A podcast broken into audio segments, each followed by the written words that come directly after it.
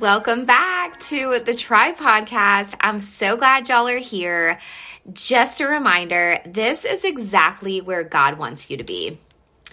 Today, I'm going to share a story about my youngest son and how God met us in this season and he comforted us while we were waiting.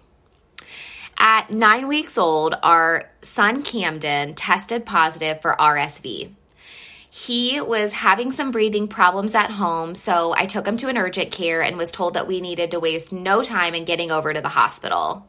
So after a quick trip home to get daddy and get grandma set up with the older boys, my husband Cam and I were headed to the hospital. Looking back now, over six years later, it all happened so fast. Like, I don't even know that my husband and I realized how bad things were as we rushed over to the hospital we were just doing what we were told. When we arrived at the hospital, it was made very clear very quickly that things were not going well for Camden. He was struggling to breathe on his own, and honestly, as parents, it was so brutal to watch. For those of you that don't know, RSV is a respiratory virus that infects the lungs and it can be life threatening in people of all ages, but the younger kids seem to get hit the hardest and they're the ones that struggle the most.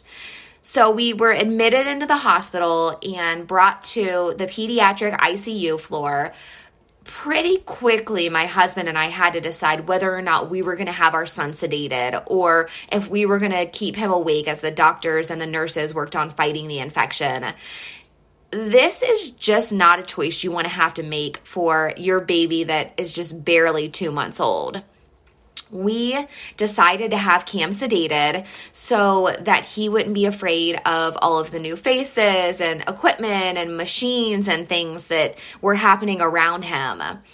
So Cam was put on the BiPAP machine, which is essentially a ventilator that the doctors use to push air into his lungs his nose had to be regularly suctioned out and we had around the clock care from doctors and nurses and respiratory therapists. I couldn't even help the doctors withholding camden while they were doing their work. I remember so vividly my dad would come and visit and just watching him hold Cam while the doctors did what they needed to do and I just felt so helpless because I couldn't handle what was happening to my sweet baby. It was just so painful to watch. You know, the floor that we were on, in and of itself, is a dark floor to be on at the hospital. You're talking about high risk kids in high risk situations, and there's a lot of worry and fear and anxiety from loved ones on that floor right off the bat, the hospital is super strict about who can visit in this area. You have to name your couple of people, and then those people can't be changed out for new guests. We happen to have two family members who work at the hospital. One is Morgan, and you'll hear more from her in a future episode of the podcast.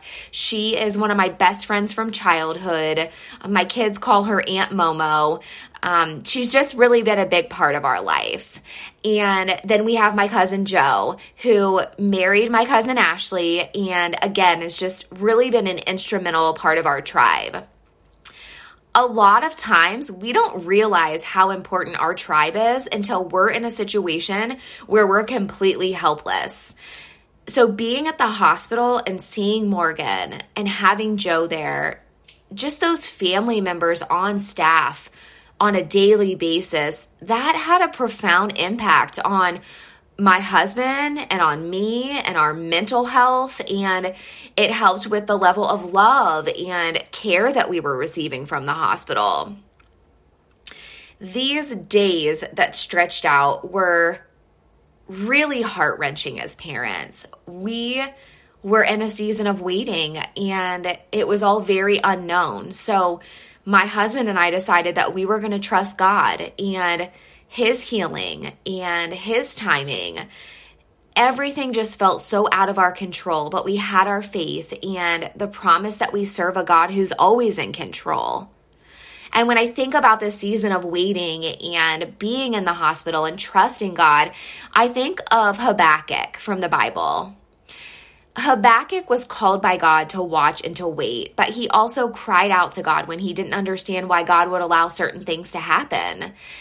When we hear from Habakkuk in the Bible, he is in complete anguish over the sin and the destruction that surrounds him, but he still continues to be faithful in his prayers and his consistency in bringing his concerns to the Lord. And God urges us to respond to our trials and our seasons of waiting in exactly the same way. He wants us to cry out to Him, and He wants our hearts centered on His unshakable character, not on the circumstances surrounding us. For my husband and me, God will always be our firm foundation when the world seems unsteady. And we were able to tap into that reservoir when we were in the hospital. The psalm that ends the book of Habakkuk is like balm for our soul. It's a reminder that even when we're in a season of waiting, we can lean on the truth of God's character. We don't have to understand the ways or the whys of the things that are happening around us because we can be sure of the character of God's heart. Habakkuk 3, verse 19 says, The sovereign Lord is my strength. He makes my feet like the feet of a deer. He enables me to go on the heights. What I learned during this season of waiting is that sometimes God reorients our perspective through tragedy. We don't always recognize it, but God is always working in the background for our good. So when we're waiting, or when we're suffering, or we're struggling, or things just seem to be off track, God is still good. He's still faithful, and his promises are still true. You know, sometimes we feel like God doesn't hear what we're asking for, but I think what's actually happening is that we expected a certain response or outcome when that wasn't God's plan at all. His ways and his thoughts are so much higher and greater than ours.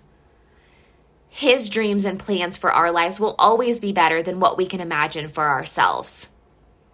So be encouraged today, friends. Remember that if you're in a season of waiting, God wants you to draw close to Him. Put your ear right up to His chest and take comfort in a God that will never leave you alone in the valleys. I'm praying for y'all, and I'll see you next week.